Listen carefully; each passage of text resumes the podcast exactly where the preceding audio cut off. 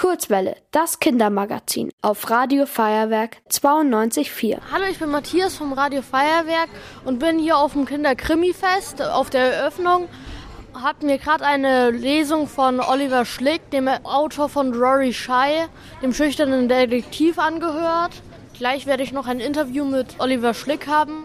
Hallo Oliver, du bist der Autor. In deiner Kinderkrimi-Reihe Rory Shy geht es um einen schüchternen Detektiv. Warum hat er ausgerechnet diese Eigenschaft, schüchtern zu sein? Ja, die hat er von mir, weil ich auch als Kind sehr schüchtern war und deswegen wollte ich einen Buch schreiben, in dem der Held auch schüchtern ist und gucken muss, wie er trotz seiner Schüchternheit es schafft, alle Fälle zu lösen. Inwieweit steht Rory seine Schüchternheit im Weg? Im Weg steht sie ihm, wenn er zum Beispiel Zeugen befragen muss oder Verdächtige verhören muss. Aber da hat er dann seine Assistentin Mathilda, die ihm Gott sei Dank weiterhilft. Welche Vorteile kann Schüchternheit in deinen Augen haben? Schüchterne Leute sind auch oftmals etwas zurückhaltend und denken ein bisschen länger nach, bevor sie antworten. Und sie sind meist sehr höflich und ähm, poltern nicht gleich los. Rorys Assistentin Mathilda ist erst zwölf Jahre alt, genau wie ich.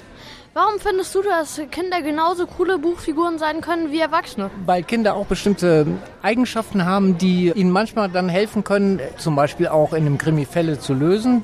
Eigenschaften, die man als Erwachsener dann vielleicht wieder ein bisschen verliert. Welche Bücher hast du denn äh, als Kind gerne gelesen? Ich habe als Kind natürlich damals die Klassiker gelesen. Pippi Langstrumpf fand ich super oder damals auch Enid Blyton, die Fünf-Freunde-Bücher. Und ich habe früh angefangen, Krimis zu lesen. Agatha Christie, Miss Marple und so. Wie bist du zum Schreiben gekommen? Ich habe angefangen dadurch, dass ich Songtexte für Bands geschrieben habe. Und dann habe ich irgendwann gedacht, ich versuche es auch mal mit einer ganzen Geschichte. Und habe angefangen und nicht mehr aufgehört. Wenn ich für Deutsch einen Aufsatz schreibe, dann starre ich manchmal ewig auf das Blatt, weil mir nichts einfällt. Was machst du in so einer Situation? Spazieren gehen oder Musik hören. Meistens fällt mir dann was ein, wenn ich Musik höre, komischerweise.